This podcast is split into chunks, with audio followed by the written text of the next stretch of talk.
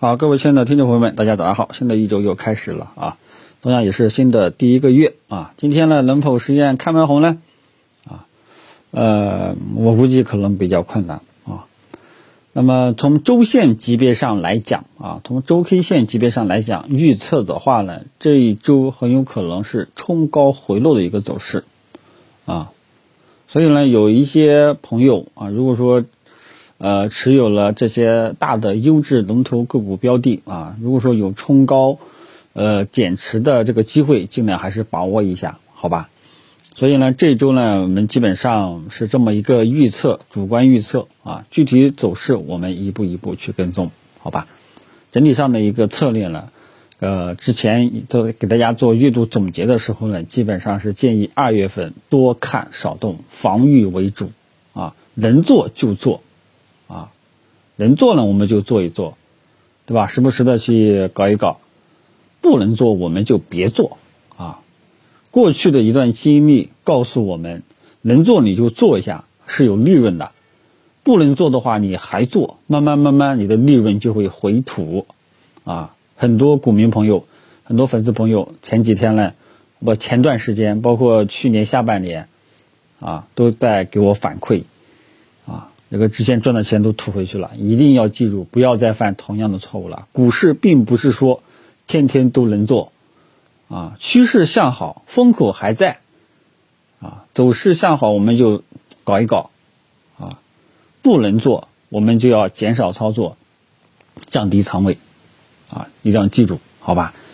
你看真正的大师，我跟大家讲过啊，大师级别的，一年就做了两三次，就做了两三波，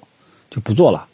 大部分时间都是空仓休息啊！什么叫这就叫做什么？看准了你就做，看不准了你就别做，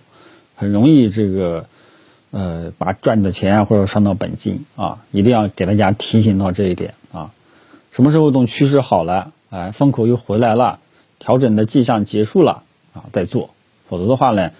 大部分人都是在里面赚赚亏亏，赚赚亏亏啊！为什么很多人常年做下来？就赚不到钱了呢啊，可能今今年赚了，大年又吐回去了啊。这个嗯啊，除非你家里有矿啊，这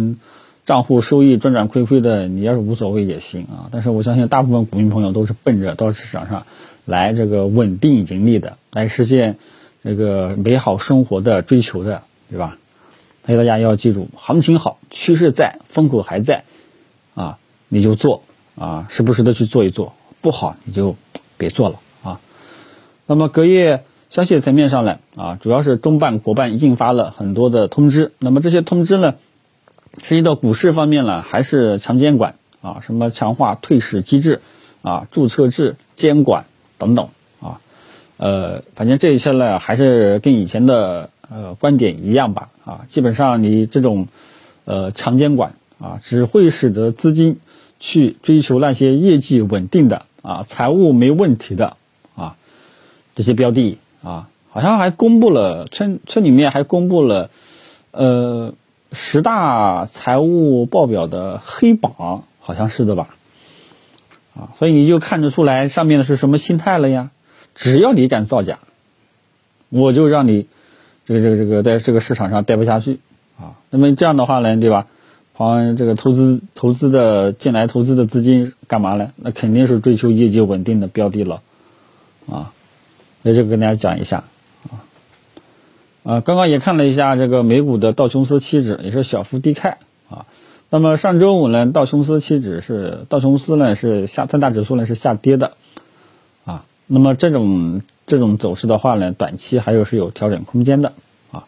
因为之前呢跟大家讲过。呃，有一些呃，这个大 V， 呃，发了一些数据啊，基本上是呃预示着美股要下跌啊，只不过说什么时候开始跌啊，现在呢已经开始了啊，所以这个呃外围市场的走软啊，估计咱们 A 股的料性也会体现出来啊，本身咱们 A 股也在调整啊，本身咱们 A 股也在调整啊，所以也不能说完完全全说，哎呀，美股跌了，咱们 A 股跟着跌啊，料性又来了啊。其实也不能完完全全这么讲，只是我们，呃，这个只是一种心情的一种，啊、呃，找找找人背黑锅而已啊。实际上，咱们 A 股本身也有也在调整啊。其他的消息层面上也没有了。呃，周末两天了，另外还讨论了就是流动性的问题，货币政策收紧的这种预期。要想货币政策呢没有收紧的预期，那么大家注意啊，有几个经济数据。第一个呢，呃，就是 C P I 通胀啊，通胀。呃，如果说通胀是在合理范围内啊，没有逐渐不是每个月都同比增长啊，搞不好同比下降呀，或者说环比下降啊，通胀还在温和范围以内的话呢，就不会有这个收紧的预期了啊。嗯、呃，然后呢，还有就是这个其他的各项的经济数据啊，什么呃 P M I 经采购经理人指数啊，什么 G D P 啊，还有贸易啊，啊国内的什么这个这个这个投资数据啊，什么之类的啊，这个就不展开讲了啊。然后基本上这个东西呢，需要大家自己去时不时的去注意一下啊。然后还有就是有的人说这个。中办国办提到了定向降准、再贷款政策啊，这个东西呢，大家一定要记住。货币政策里面，直接最直接的、最重要的因素就是这个加息与否和降息与否啊，就是放水还是这个呃收紧啊，很简单。定向降准是没什么用的啊，定向降准不会对股市有多么大的刺激作用，而且是定向的。我以前跟大家讲过，只有全面降准啊。全面降息啊，对股市的影响是直接有的。当然了，呃，就降准和降息来讲，降息的力度是更直接的，这点大家知晓一下啊。其他的就没有什么了啊。呃，大盘呢，当前所处的阶段，大家也跟大家讲过了，